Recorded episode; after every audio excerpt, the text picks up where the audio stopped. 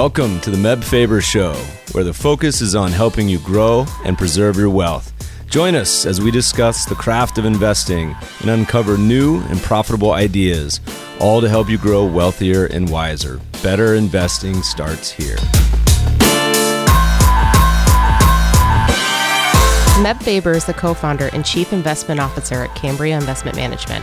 Due to industry regulations, he will not discuss any of Cambria's funds on this podcast. All opinions expressed by podcast participants are solely their own opinions and do not reflect the opinion of Cambria Investment Management or its affiliates. For more information, visit CambriaInvestments.com. Today's episode is brought to you by Roofstock, the leading online marketplace for buying and selling leased single family homes. Are you interested in adding rental real estate to your portfolio? A recent white paper called The Rate of Return on Everything examined global asset class returns all the way back to 1870 and concluded that residential real estate, not equity, has been the best long run investment over the course of modern history. Roofstock offers quality pre screened, single family rental homes located in some of the best real estate markets in the country, with quality tenants already in place paying rent. And now you can find all this without ever leaving your own home. Roofstock is making what used to be an incredibly long and difficult researching and buying process fast and simple. That's because they do lots of the work for you by vetting properties, tenants, and property management companies so you can have all the info you need to find the right investment for you. Generating great income from rental properties has never been simpler. To learn more, visit roofstock.com forward slash MEB. Again, that's roofstock.com forward slash MEB. And now, on to the show.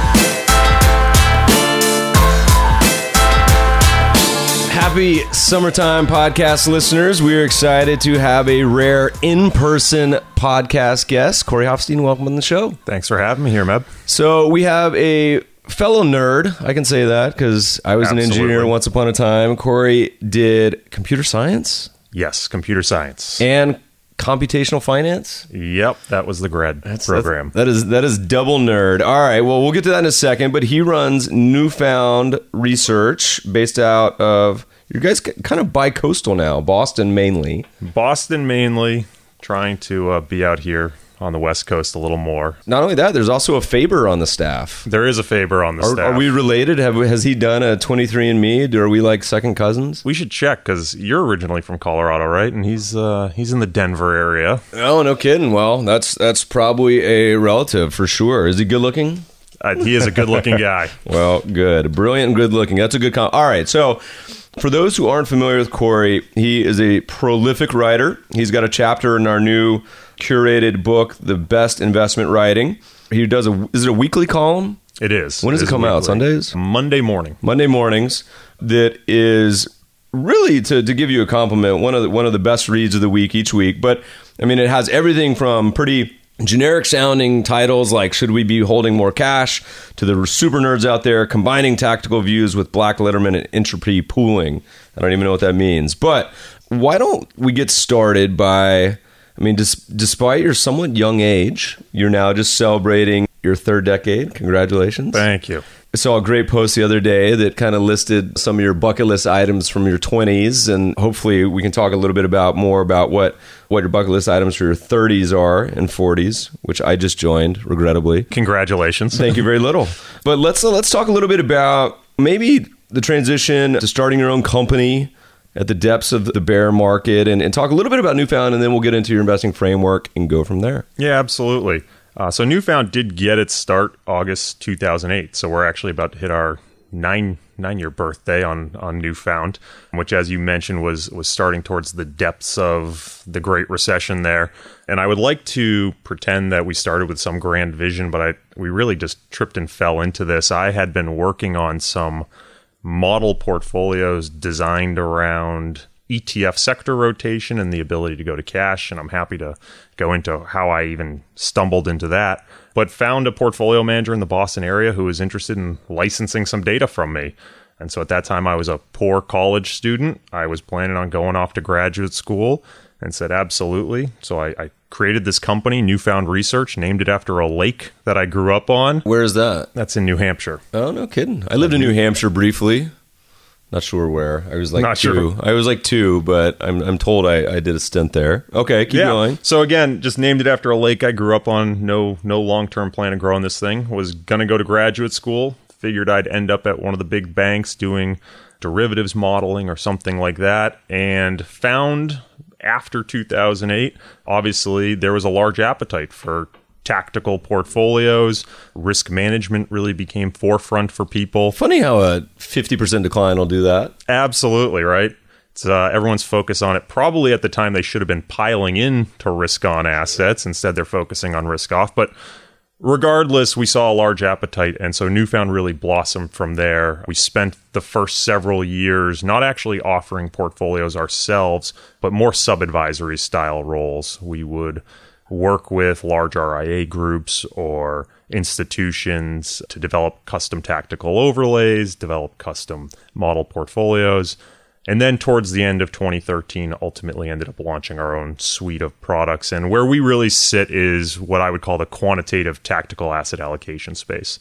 So we focus mostly on portfolio construction, tactical allocation, but everything we do is systematic. The conventional investment styles, momentum value, carry, defensive trend, uh, sort of what AQR has made so popular. And that's really where we focus most of our research endeavors. Music to my ears. And saw you guys, by the way, congrats. You won ETF Strategist of the Year last year. So Yeah, thank you. All right. So you got funds, you got separate accounts, you got some advisory business, you know, some focusing on advisors, individuals, institutions, everything in between. What's kind of like the general 10,000 foot framework. And then we'll kind of start talking about, you know, all sorts of different ideas and topics. But what's y'all's general? I mean, when you say global tactical, I know you just did a recent paper on this, like the basics of GTA or something like that. Yeah. Do I have that right? Yeah, you, yeah, it was sort of a um, A, gentle, guide. There we go. Found it. Okay. You know, I think a lot of firms in in asset management define themselves as the product they offer, right? So we're the small cap value guys, or or we're the dividend growth people. I think what makes Newfound a little unique is we don't tend to think of a specific product that we offer, a specific style defining our philosophy. We say that we like to invest at the intersection of quantitative and behavioral finance. So our big philosophies are a consistent, well researched process. That's the quantitative side. But the behavioral side is a recognition that even if you have the most optimal portfolio that you can design, one of the most important things is whether investors have the capacity and ability to stick with it over time. Because if they can't stick with it, if, if it's going to suffer that 50, 70% drawdown before it returns 500%, most people are going to end up bailing out. And so for us, it's that recognition of the journey being just as important as the destination for achieving strong long term performance. And, and the challenge with this is we talk so much about it. You can try to educate investors on that topic, but so many have to live through it till they kind of do it again. It's like telling a child, you know, don't touch the hot stove. And eventually they touch it and then they say, okay, well, that was stupid. I'll never do that again. But it's kind of the same way with behavioral. And so, quantitative behavioral, do you guys call it QB or am I just making that up? Well, so we have we have a suite of uh, strategic portfolios that we offer called QB. Okay. Cube. I, again, a blend of the quantitative and behavioral. The idea being that we're embedding a lot of the quantitative techniques, but explicitly taking into account behavioral biases that investors have, for a preference for smoothness of the journey, fewer drawdowns, more shallow drawdowns. An, an acknowledgement that most investors need some sort of home market bias, which you've written about numerous times, acknowledging that while that might be objectively suboptimal, if you don't embed those concepts, investors may not be able to stick with the portfolio. And so, what's what's kind of your starting point? Is it you know you're, when you're thinking about all this? Is your starting point when you're talking to an advisor, an investor? Is it you're looking at their current portfolio and saying, "Hey, look, here's how you can overlay or add all these concepts and ideas," or is it you know kind of a, a blank slate, saying, "No, no, no."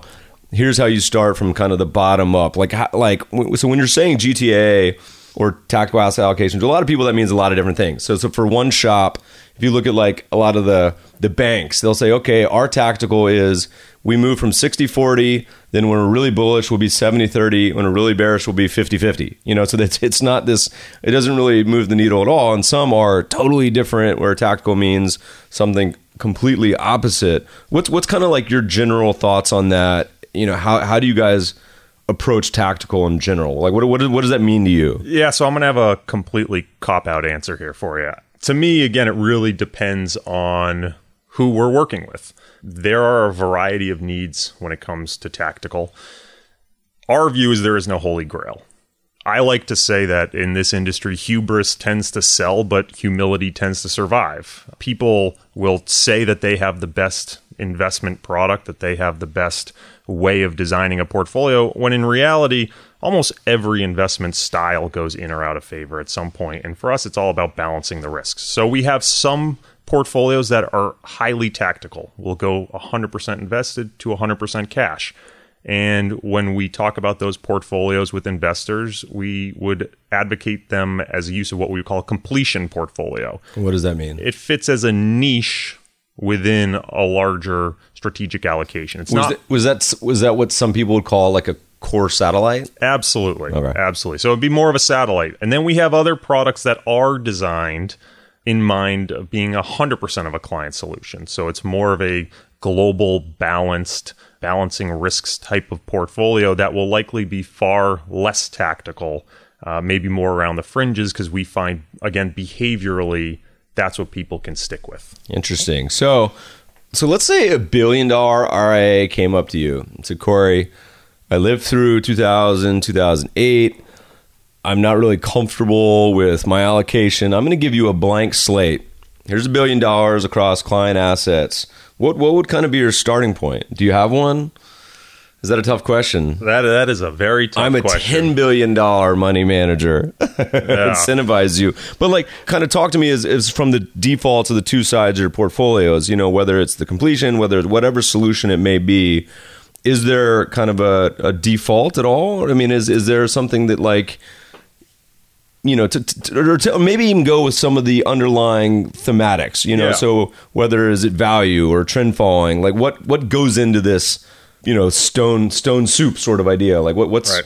what's part of this? So we've actually we've dealt with those situations where we've had large RIAs come to us and ask to help rebuild their portfolios.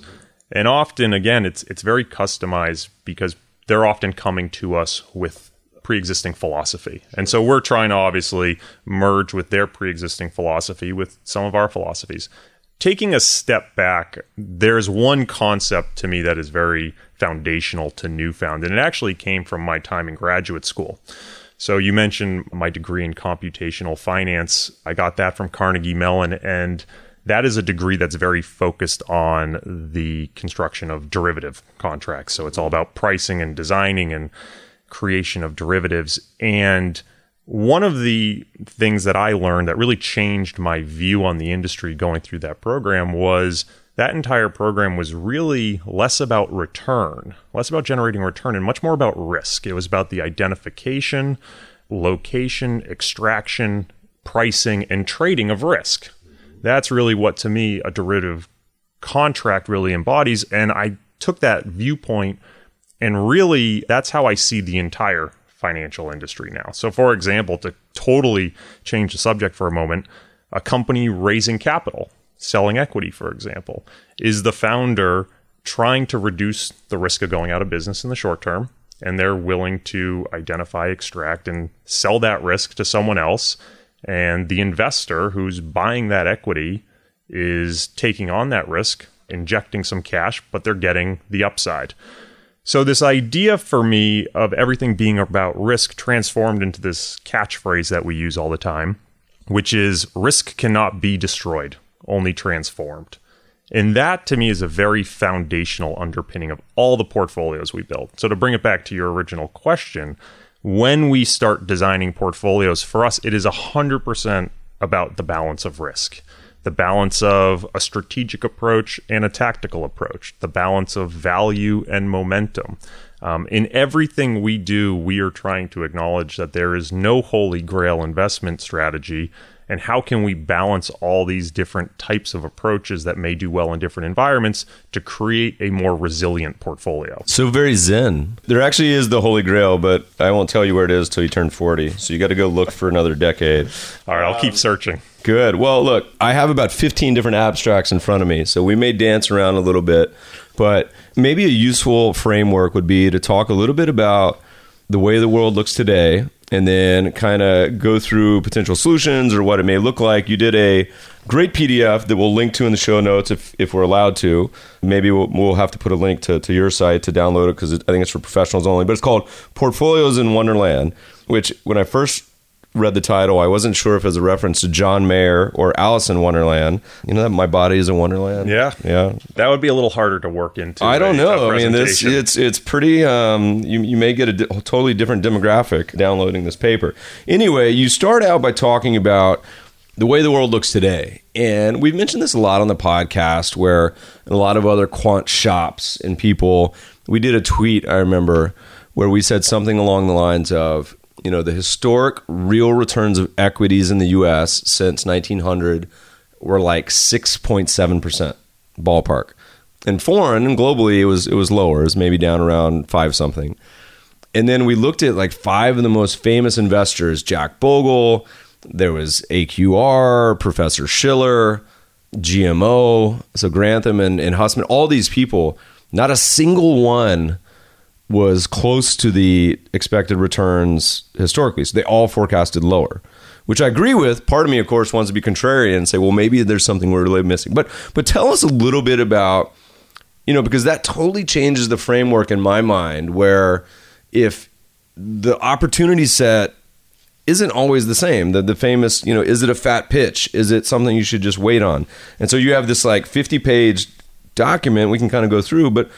Why don't you tell us a little bit about how you're thinking about the, the this concept, portfolios in Wonderland, and uh, I'll let you just riff from there, and then we can yeah. go down whatever dark alley we want. Yeah, so you sort of teed it up nicely this idea that where we are today, from whether it's equity valuations or interest rates, it's a very unique environment. And, you know, one of the things that I think is important is, and I'm sure you see these every year, Meb, I mean, firms publish these massive glossy market outlooks, right? And they're 70 pages long and they're filled with impressive data sets. And the reality is it's it's more, in my opinion, macro tourism than anything than really practical advice for investors. But for the you know 99% of investors in the US, all they really care about is how are US equities likely to perform and how is US fixed income likely to perform. And the reality is in the short term it's pretty random.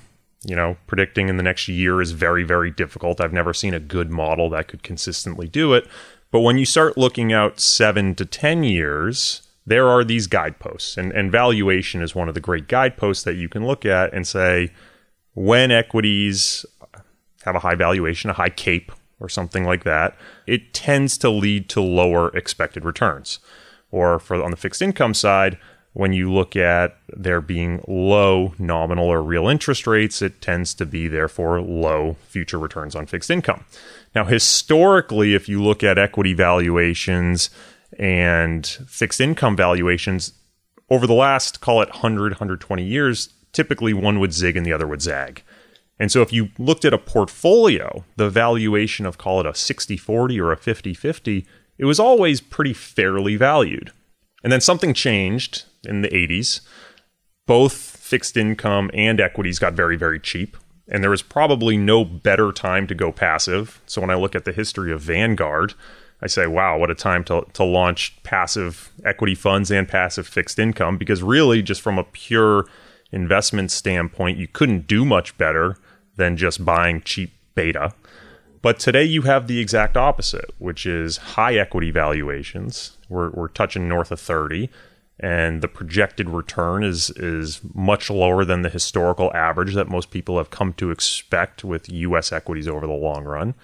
And you look at US fixed income, it's even easier to project because the yield you buy today is more or less the return you're going to get over the next 7 to 10 years. And there's some very simple rules of thumb that we can talk about there and sort of predicting bond returns. Go ahead. No, let's pause. Like, what, what what's a good rule of thumb? Yeah, so one of my favorites is is this rule called two times duration minus one. And it's a little complicated in name, but it's a very simple idea, which is you take the current yield to maturity of a bond portfolio and you take the current duration and you multiply that duration by two, subtract one. So let's use a, a specific example. Let's say uh, the Barclays aggregate today. Okay. Let's call it a duration of around 5.5. Double that, we're at 11. Subtract 1, we're at 10. So over the next 10 years, your expected return is the current yield to maturity. So if the current yield to maturity is around two and a half, two and three quarters, well, that's what you can expect your return from holding the Barclays aggregate to be over the next 10 years. It's not great. It's not great. And in, and in real terms, it's, it's likely even worse, right? And so for most investors who maybe look at the last 30 or 40 years where they got on average a, a 6% nominal return in the Barclays aggregate, a 60 40 was much more attractive than it is today, where you've got 40% of your assets in an asset class that after inflation might return next to nothing. And, and you had a whole piece on this on, on bonds where you guys said, did declining rates, because a lot of people would say, you know, you talk about risk parity, you talk about bonds in general. I say, well, you've had this 30 year bull market where the bonds just declined from double digit yields in the 80s all the way down to super low digits now. And sure enough, we're going to have super runaway inflation and bond yields are going to go from 2 to 5, 10%. But you said you had a piece that did declining rates actually matter over the last 35 years? And kind of what, what was what was the conclusion there? Yeah so like you you do this a lot is there's a lot of conventional wisdom on wall street that isn't necessarily backed up empirically. And i actually started this piece by by shooting out a tweet. I'm not as prolific a tweeter as, as you are, Meb, but uh, mine's I, mostly a bot. That's good the, to know. That, that's Jeff, why I can't keep up. It's the Jeff Remsburg bot. He just tweets away. So what I wanted to do is most of my following tends to be professional investors. I simply wanted to ask, you know, we hear this idea that declining rates was a really large contributor to returns over the last 30 years for fixed income. How much did it really contribute? And so I asked out on Twitter, and I probably got about 100 responses or so, and said, Did you think it made up 25% of returns? 50, 75? And over 50% of people who responded said it made up more than 50% of returns. So then all I simply did was decompose returns over the last 30 years for the Barclays aggregate, saying, well, how much actually came from the yield, from the coupon you earned from holding the bond, versus how much benefit did you actually get from declining rates and rolling that portfolio, getting that roll yield. And what I found was it was really the vast, vast, vast majority of the return, whether you're looking at treasuries or a broad portfolio like the Barclays aggregate, was due simply to the fact that there were high on average yields, that your average coupon was about 6%, and that declining rates really only added a couple 50, 60, 70 basis points per year. Nothing to, to sneeze at for sure, but it wasn't the biggest driver. And the flip side of that is for people who are very worried about rising rates, if your outlook, if your horizon is 10, 20 years, you really shouldn't be that concerned about rising rates. What you should be concerned about is that the average yield that we're starting with is so low that that's going to be the big drag on returns. There's just not enough yield to generate a meaningful total return. Makes sense. And so, by the way, I loved your phrase macro tourists.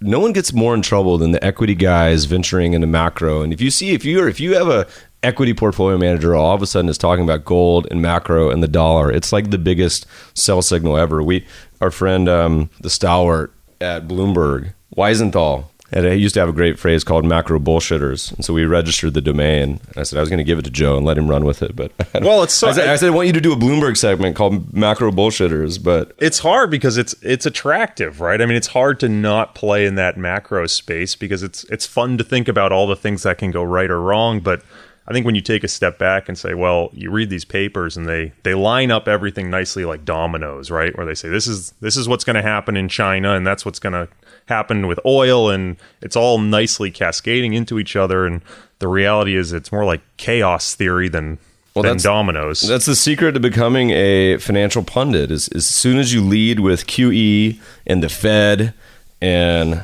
you can throw gold and cryptocurrencies in there, all that good stuff. That's what gets the good views. All right, we'll keep going. All right, so U.S. and equities and bonds. I think you know you show it's like bottom decile for this 60-40 portfolio. It's maybe even bottom five percent. So kind of poopy returns going forward expected. What's kind of the solution? What's the next steps for this sort of portfolio? Is there Anything you do, just put your head in the sand. Os- Yeah, so- the ostrich portfolio. So there, that's certainly not great news for financial planners who are, you know, historically reliant on U.S. stocks and bonds. I look at the last 10 years, 15, 20 years even, and say there has been a really positive trend, though, which is to me the proliferation of asset classes that used to simply be in the hedge fund space coming downstream and coming downstream in a very cost efficient manner that advisors and investors can now use to build portfolios that are more well diversified and potentially can still hit a reasonable expected rate of return. I don't think the 8, 9, 10% return is realistic today unless you're going, you know, 100% emerging markets. But I do think that if you're willing to diversify away from traditional US asset classes, that there are a lot of places of strong return. Give us some examples. Yeah. By what do you mean? So one of the things we pretty frequently look at is we look at the published capital market assumptions, and by that I mean expected returns and volatilities of different asset classes from firms like JP Morgan, research affiliates, GMO, you, you name several. And we actually go through the process of building an optimized portfolio using that mean variance framework, that modern portfolio theory framework, to actually say, well, if we want a moderately risky portfolio, what asset allocation would generate the maximum return? And what we see is that US equities would almost be non existent. That if you just let an optimizer do its thing, not knowing which asset class is which, just simply focusing on return and risk and how things balance each other out, you would almost have no equity exposure in the US and you would almost have no traditional fixed income exposure. Instead, you'd end up with a lot of emerging market exposure. You'd end up with a lot of alternatives exposure, things like managed futures.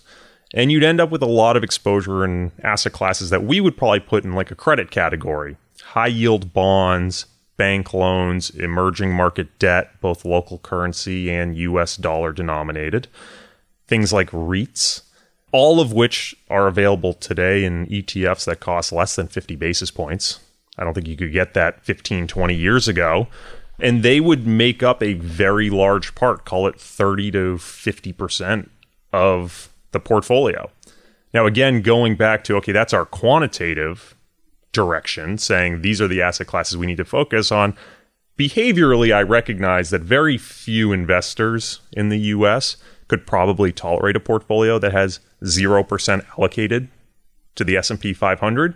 But finding a balance to start incorporating some of these asset classes, we think is important not only for their diversification benefits, but from their higher, if not equal, expected return to traditional equities. You know, it's funny. I always think about the kind of the the mean variance and think about ideas where you know a lot of these firms will publish these forecasts, and we always talk about being asset class agnostic. You know, and trying not to get wedded to I'm a gold bug or I'm a dividend guy or whatever it may be. So it's it's such an interesting ex- thought experiment to go through something like this. And, and if you say, you know what, I'm just going to blind all the asset classes and see what it, it kicks out, because what it kicks out is often something no one will invest in. So, like you mentioned, like even if you use their own numbers, it's highly unlikely that all the firms you just mentioned are going to totally exclude U.S. stocks and bonds, despite their own arithmetic, because there's career risk there. And if U.S. stocks and bonds rip for another year or two,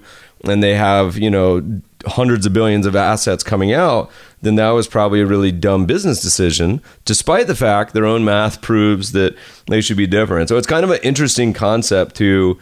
It's almost like you could have a portfolio that's like like a lockbox, but like I'm not going to tell you what's in it till a year later, and then we're going to rebalance, and it's just going to use your own math. But but it's hard for people, right? You know, people often look at a lot of stuff we do, and they, they say, "Man, that's that's unconventional." And when I think when we were at the um, the Ritholtz evidence based East conference, I, I said some, along the same line. Said, "Look, if you're truly evidence based," and I was talking about managed futures, I said the allocator would spit out 5 10 50% to this asset class or strategy rather anyway okay so you come up with a somewhat atypical allocation but the behavioral part you're talking about meaning it there's still an anchor to that traditional world. Yeah, I think that's the next step. And, and you mentioned managed futures, which I think is a great example. Yeah, the optimizer typically spits out for us that you should have 5, 10, 15%. One of the things that the optimizer has been spitting out lately is the idea of barbelling risk. So I mentioned there's very little allocation to traditional fixed income in in this sort of optimal portfolio. But that allocation that does exist tends to be very long dated US Treasuries. So you say to an investor, I've got this optimal portfolio for you. It's 10, 15% managed futures. It's 10, 15% 20 plus year US Treasuries, zero US equities, emerging market debt, emerging market equities. And when you go through piece by piece, it sounds absolutely insane, right? No one would hold it. But when you look at it from the way the optimizer is seeing it, you're getting a portfolio where risks are really being balanced. That, yeah, maybe the outlook for traditional 20 year fixed income isn't great, but when you look at the assumptions of how it's going to diversify risk if things go bad on the equity side, well, it makes a lot of sense. That said, again, going back to that idea that the investment journey is very important, investors need to be able to stick with the portfolio first and foremost what we do is then have a second step and say this might be the optimal portfolio objectively, but how do we actually try to build back in considerations for traditional benchmarks? We are willing to then say, okay, the optimizer may want us to have a 0% allocation to US equities. That's not realistic. Let's build back in a meaningful enough allocation to US equities and make sure that the optimizer takes that into account, maybe have some sort of minimum threshold that has to be there so that this portfolio doesn't look so weird that the second it does something strange, the investor completely abandons it. So the next question would be, you know, if you're saying from a whether it's Sharpe or return versus risk sort of perspective, the best portfolio for investors may not be the one that actually has the algorithmic best best returns. I wonder how much sort of like behavioral drag there may be on that portfolio, you know, just to keep them from doing dumb things. So, like you said, the ideal portfolio right now is emerging market stocks, long term treasuries, yada, yada. I wonder if you've ever looked at modeled the kind of buffer of how much they're giving up just by having a more strategic kind of foundation. Yeah, so we have it's a little bit of an assumption you have to make to say, okay, how much do I have to buffer in? Really, if we were a little more quantitative about it, you'd probably say, okay, what does the market really bear here? How how different and weird can we get before people start abandoning it? Um, but what we found is in an environment like you have today, um, you were probably giving up between 50 to 100 basis points of return for us to still build a meaningful amount of traditional U.S. equities, large cap equities in there, and a, and a meaningful amount of um, traditional U.S. sort of Barclays aggregate fixed income. Um, and it doesn't sound like a lot, you know, 50 to 100 basis points, but over the long run, that is a really meaningful difference that can compound. Uh, so we think that there is, again, a, a, big behavioral, I don't want to call it a drag, um, but a, a big behavioral component as to what makes a portfolio actually achievable for an investor. Because a, a drag implies they're giving something up. In my opinion, that optimal portfolio is never actually achievable for most investors anyway. That, that makes total sense. Although I think maybe we should start an ETF called the Weird ETF, and we'll let we'll let you manage it, where it just has the totally unconstrained portfolio. That sounds great. We, we got to think of tickers. Listeners, send us tickers for the Weird ETF. Winner winner gets a free Idea Farm subscription. All right, so you develop this portfolio. When you think of sort of the a lot of these asset classes are long only sort of stuff and you mentioned trend following, but what what sort of actual as we start to think of active, whether it's rules based or tactical sort of tilts or implementations, what what sort of categories do you look at other than say managed futures and trend? What what else is, is out there? Value, perhaps. What yeah. do you guys look at? So there's there's a lot of things you can look at when we're building portfolios like these. We typically start from an asset allocation perspective, and in the asset allocation that's when we start to bring in things like value. So you can do these capital market assumptions I mentioned with no concept of value. You can simply, for example, with US equities, you would look at your expected long term growth rate and probably the yield. On the other hand, you could say, let me look at the long term growth rate, yield, and some expected mean reversion because CAPE is so high. We do the latter. So value gets built right in, you know, in this sense to the optimization. And that's part of what makes it look so weird today that these valuations are so meaningfully different than they have historically been. Once you get that asset allocation all set, then it comes down to actually implementation. And that's where I think things like when you look at equities, how are you actually implementing that small cap exposure? Is it just pure small cap beta? Or do you look at some of the empirical evidence that suggests small cap is much better with a quality value tilt? Do you look at US large cap or international and say, I think we should do a multi factor value, momentum, size, quality tilt, what have you? And so we sort of look at that across the board. There are some places where there simply is not product uh, to implement some of these tilts. I think like fixed like income, what? Let's hear it. I think fixed income is an area that's still very nascent with a lot of these tilts, and I think it's just harder from a research perspective to try to identify what's effective in those areas.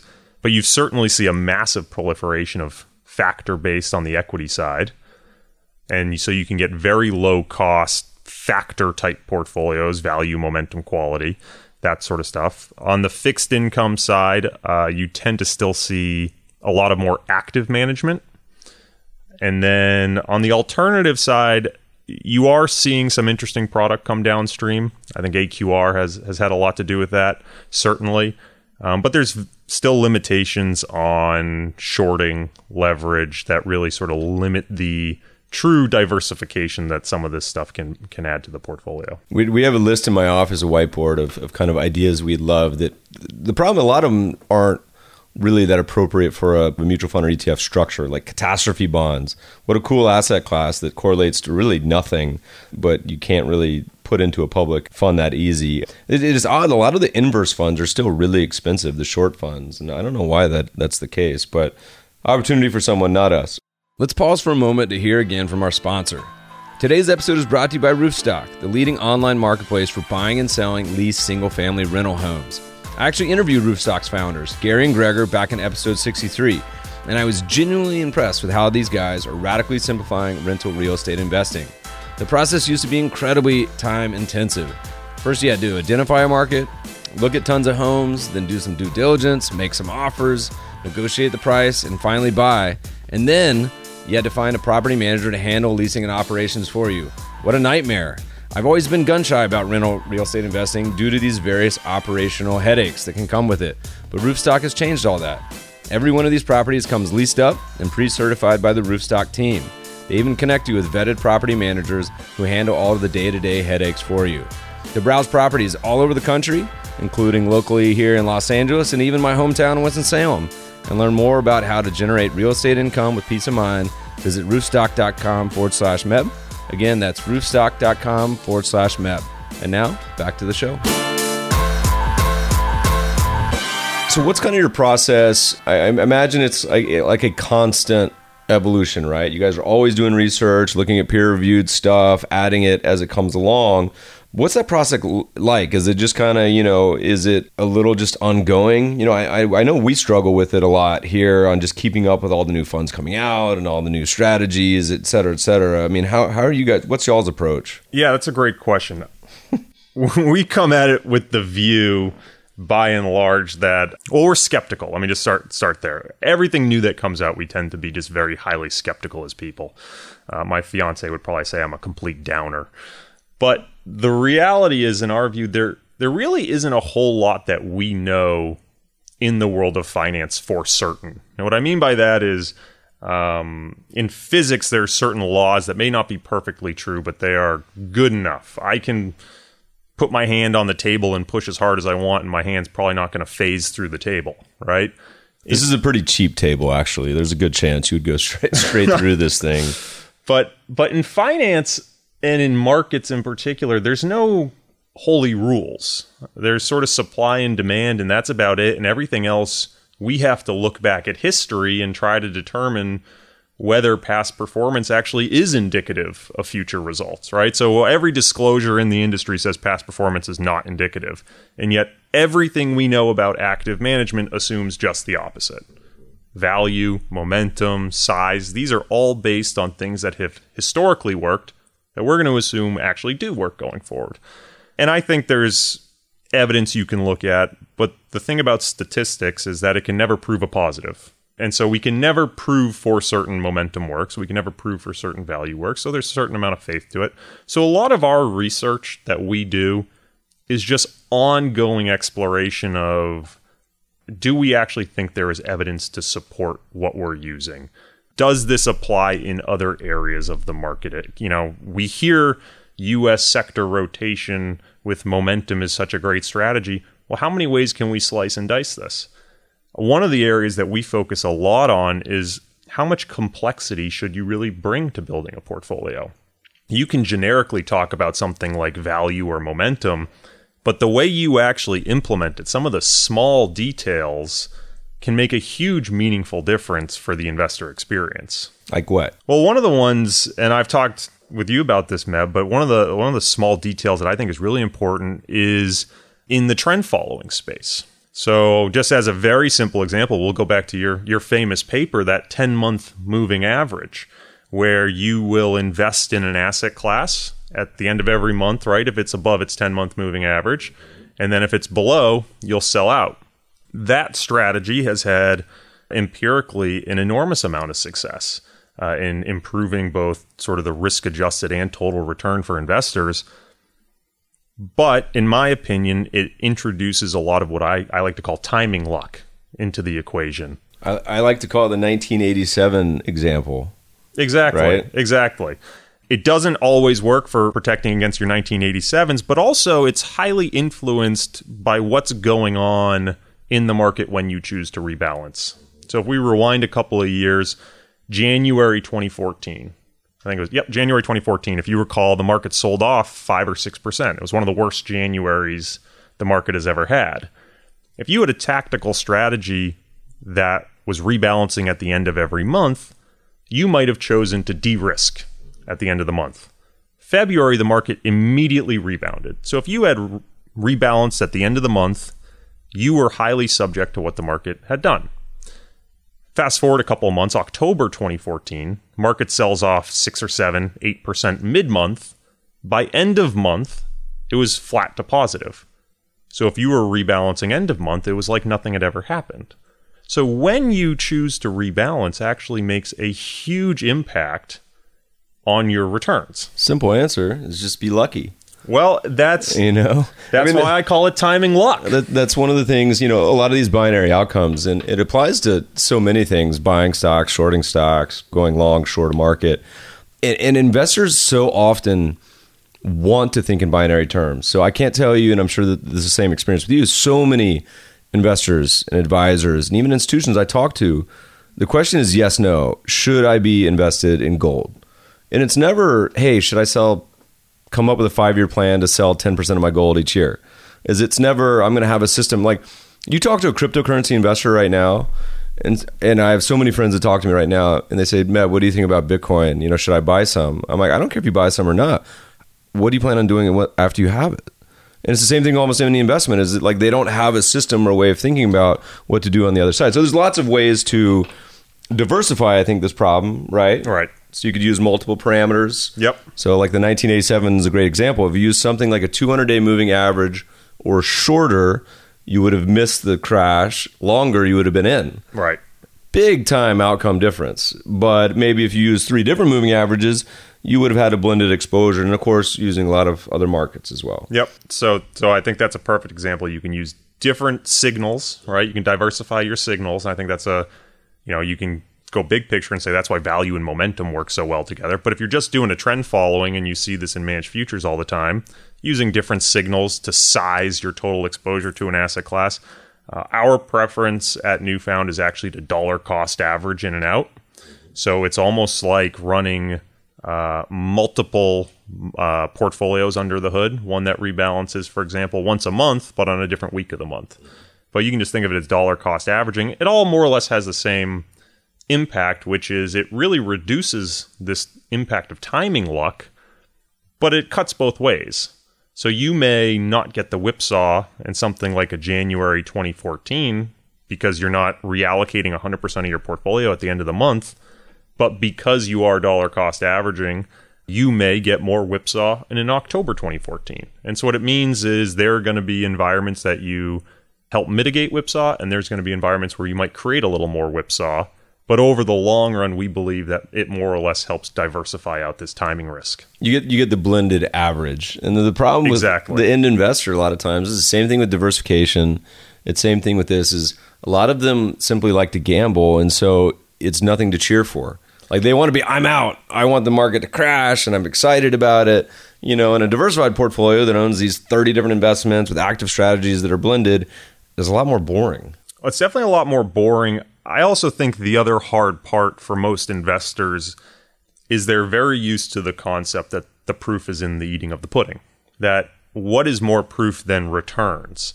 That if I say to you, over the long run, I believe that this methodology is not just empirically superior, but mathematically, provably superior, and then I underperform the basic Meb Faber end of month strategy for the next three years, most investors would say, well, clearly it doesn't work.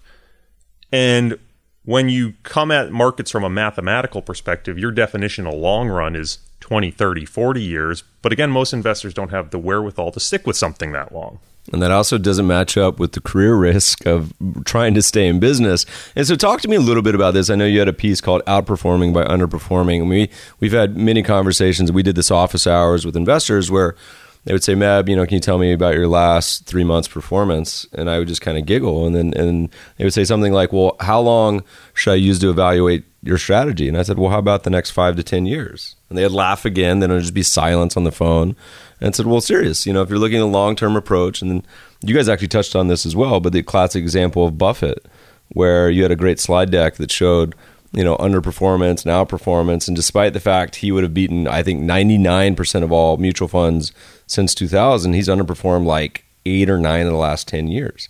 So, talk to us a little bit about this piece and underperformance cycles in general, and kind of the conversations you have with investors, because this prop this period since 2009 has been really hard for most active tactical people that are anything other than US 60/40.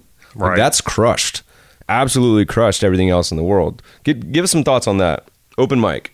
So, so Warren Buffett is one of my favorite examples because I think, I think most people know who he is, know his track record. He is provably outperformed the market. And so when you are offering a strategy, often people will be perhaps skeptical of your performance. You mentioned it, you know, why have you underperformed over the last three months? You get those questions uh, as a boutique asset manager, whereas Warren Buffett sort of gets a pass because of his long term performance. So I love using Warren Buffett as, as my favorite example. And you mentioned some of the unbelievable stats since 2000. If you go back even further, since Berkshire Hathaway went public, and you compare the performance of Berkshire Hathaway stock to any other company that's been around just as long or any other mutual fund that's been around, again, he, he outperforms 99%, if not 100% of them on a total return and risk adjusted return basis. So you mentioned that track record, and then I always like when I'm in front of an audience using this slide deck, before I flip to the next slide, I always ask a question, which is all right, hands up.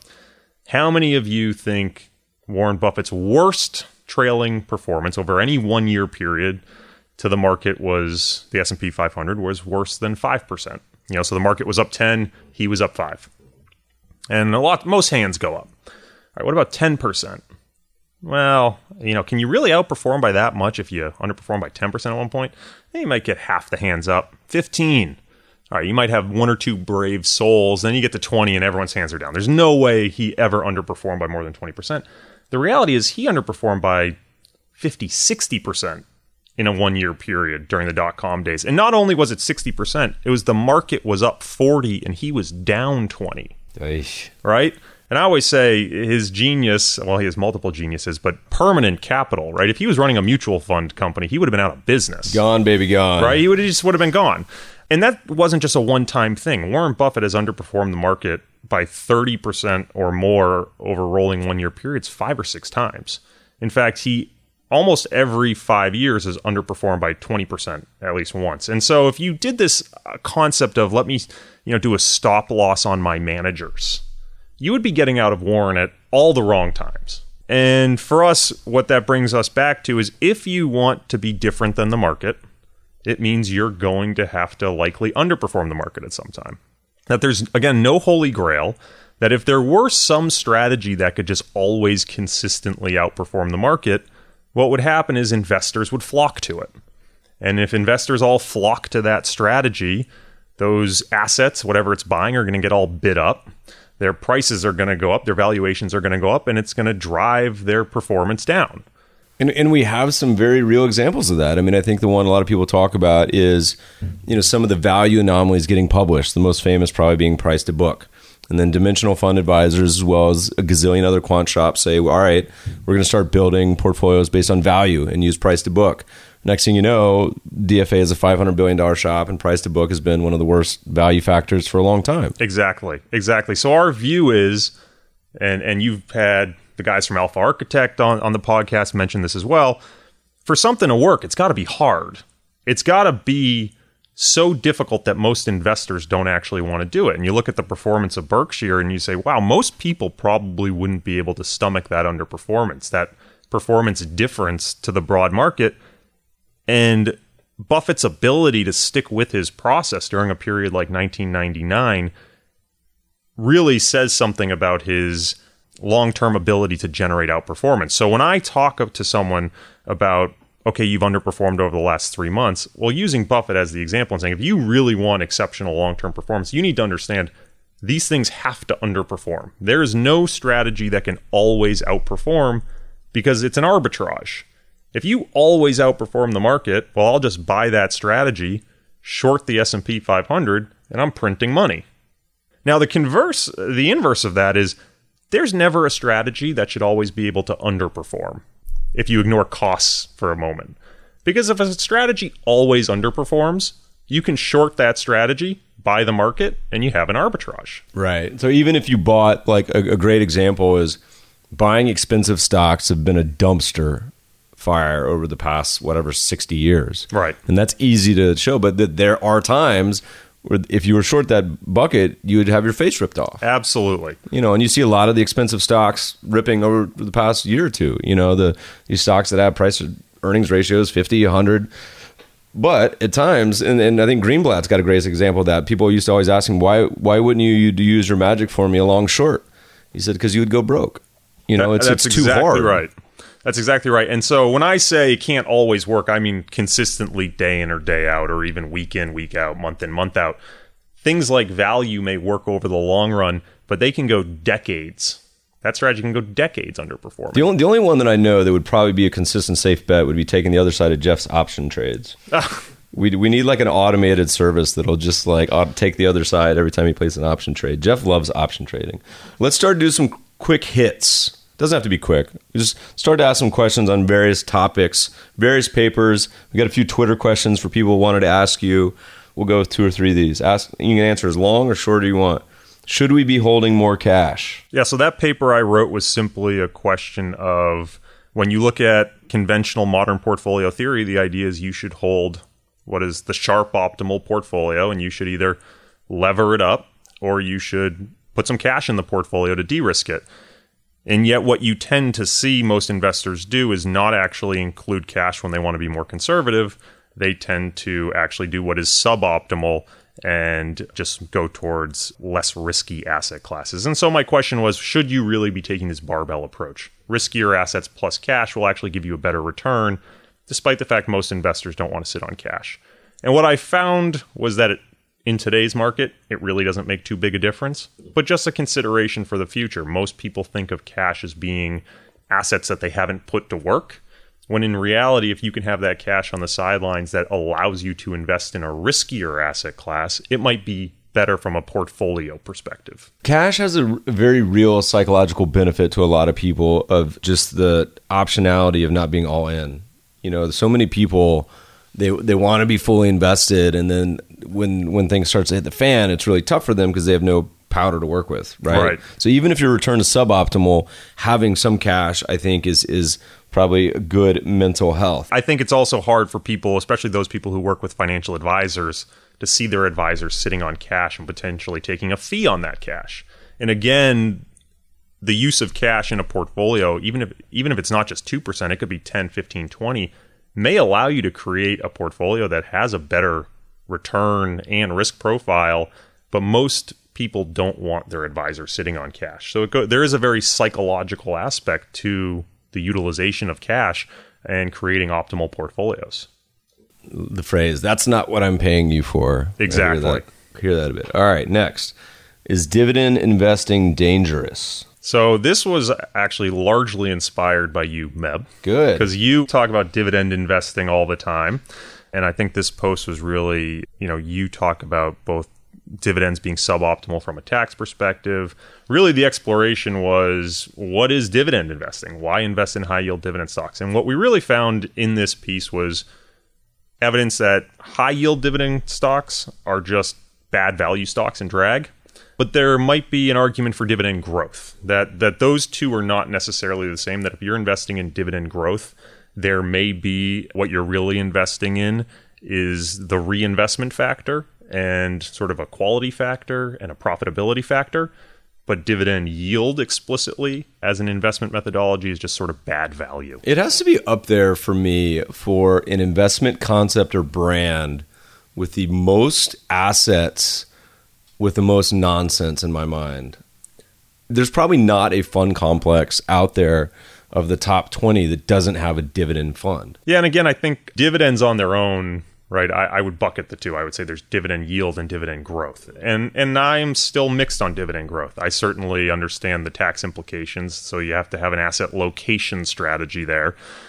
Dividend yield, just investing in the highest yielders, to me, yield might be something you can consider as part of your value strategy, but as you mentioned, there's much more efficient ways to get value and probably much better ways to get value. It's like, you know, the, the one kind of tell too is that if you look at a dividend yield quartile, quintile, decile, when you have factors, you in general want to see a, a nice stair step. And right. dividends one of these wonky ones where the top decile quartile is worse than the next, you know, bucket because you end up in these junky stocks that have a bunch of debt and are paying out a ton of the cash flows as dividends and they actually underperform the next bucket which is rare. You don't see many factors that kind of look that don't have that the, yeah you get that nice monotonic yeah. increase yeah. I don't know why that is. All right let's go to twitter. Let's see what some of these tweeps had to ask you today. Usually we get a few nonsensical ones. All right ready. Ask how about whether to or how to incorporate country interest rates into global allocations. Wow. Not really sure exactly what that means, but you can take the country question interest rates. run with it. Sure. I mean, uh, that's. I mean, I, am assuming. Let me rephrase the question for Brad, and it probably means something along the lines of, you know, one in your bond allocation, does it make sense globally to allocate to carry? So, are you looking at interest rates at all there? And two, is that a input to any of your equity valuation models? I mean, that that's probably sort of two different. I'm guessing. Do they play a role where if interest rates are 8% in Brazil, does that change how you look at things versus 2% here? Right. Uh, so I was I was going to mention immediately carry. Most of what we focus on when we build portfolios are the incorporation of strategies that already exist in some sort of packaged product. So there's mm-hmm. not a lot of vanilla carry strategies that are available. Um, I think carry's got a, a, great track record as as an investment methodology. I find it's hard for most traditional investors to get access to in some sort of very basic, you know, ETF or mutual fund. So we don't include it a lot, um, but I certainly recognize the strength of carry. From a asset allocation perspective, what we tend to see is most common, and again, having a very U.S. perspective is you don't tend to get should I invest in you know Japanese ten years versus German ten years. You just get U.S. and non-U.S. And in that non-U.S., you do get a big blend of what are sort of global interest rates, but it's less of a consideration of country by country and more of a global perspective, blending it all together. Great. Next question. Um, I think you kind of answered. Oh, it's funny. You got another second part of the question was discuss risk adjusted carry and use in bonds. Uh, part one: thoughts on valuation based market timing for all asset classes. Okay, that's kind of that's a hard one, by the way. Is, yeah, is I think I'll, I'll jump into it though. Going going that's cross deep end. Yeah, that's deep end. Cross asset allocation valuation is tough because if you look at just like global stocks, you can compare them on valuation metrics. We start to compare stocks to bonds to real estate to commodities. Yeah. What do you think? So this is actually uh, another one I wrote about a couple weeks ago, I think, in a commentary. It is very difficult, right? So when you look at, there's a couple things you got to address. First of all, what does it mean to be cheap or expensive in fixed income versus what does it mean to be cheap or expensive in commodities versus what does it mean to be cheap or expensive in equities or currencies? You know, your each asset class is going to have its own definition. Let's say you do come up with that definition. Well, then the question is how do you compare across definitions? So you might say it's price to book or price to earnings or CAPE for different countries. But then on the fixed income side, it might be real yield. So now I have all these countries and their 10 year bonds, and I'm looking at real yield, and I'm looking at CAPE for equities. Well, how do I compare a CAPE of 30 to a real yield of 2%? Well, that's not necessarily obvious. So then you have to solve that problem. And then from there, even assuming you figure that out, you then have to take into account, you know, traditionally with factors, you look at building long short portfolios. Well, depending what's on your long half versus what's in your short half, you're going to have a very varying risk profile. So if I go long stocks and short bonds, you are now actually in an equal dollar amount, you're way more allocated to equity volatility than bond volatility. So you need to then take into account portfolio construction. So it's very non obvious how to do those three steps. What we tend to see is that you don't build multi asset factors the same way you build equity factors. Because a lot of that stuff is addressed. If I am talking about, call it the value factor, where I buy cheap stocks and sell expensive ones, a lot of those things are already addressed. The same measurements work across all stocks, so I can just use price to book and it's consistent and it means the same thing. When I do dollar neutral long, short, for the most part, both sides have an equal amount of volatility that they're contributing. So a lot of these things go away. On the multi asset side, what you tend to see is that you use these different factors to adjust the expected return of an asset class, and then you run some sort of optimization. Because one of the things you want to be cognizant of is when you're building a multi asset portfolio, what is sort of your target risk profile and what does it mean for diversification give up? So to go back to sort of stocks, if you're buying a value portfolio, one way to think about that is you're buying the market plus a value long short on top. And you're really not if you have a 60/40 portfolio and you incorporate value, you're not changing your overall risk profile you're not changing your overall internal amount of diversification. You might be actually adding some diversification by adding that active risk component. Going back to the multi asset framework, you can really meaningfully change how much risk you have embedded. And that's one of the things that I think makes global tactical so difficult is that very often you're explicitly foregoing diversification opportunities in pursuit of return. And you need to be constantly cognizant of where are the risks that you're taking uh, and what extra risks are you adding in pursuit of these returns? You know and it's it's something we were thinking about the other day is that a lot of active managers and, and this is natural when you're looking at a strategy and it goes through a hard time they'll write an article or do something basically calming investors saying look we've seen this before. We've underperformed by this much before. But the biggest challenge in investing there will come a point where we haven't seen it before and it gets worse. Right. And a challenge, I think, for a lot of investors is at what point do you cry, uncle, give up with a strategy, say it's broken, and what time do you over rebalance, add more to the strategy, and, and say, you know, let's this is simply a drawdown and let's let's you know put more in and that's a t- I think that's a tough question to answer you well, have any thoughts on that especially with value right i mean value is such a long term mean reversionary type strategy that when you say to someone, "Hey, I think that uh, there's going to be some mean reversion here, but it might take seven to ten years," that can be very hard to place a trade on and stick with.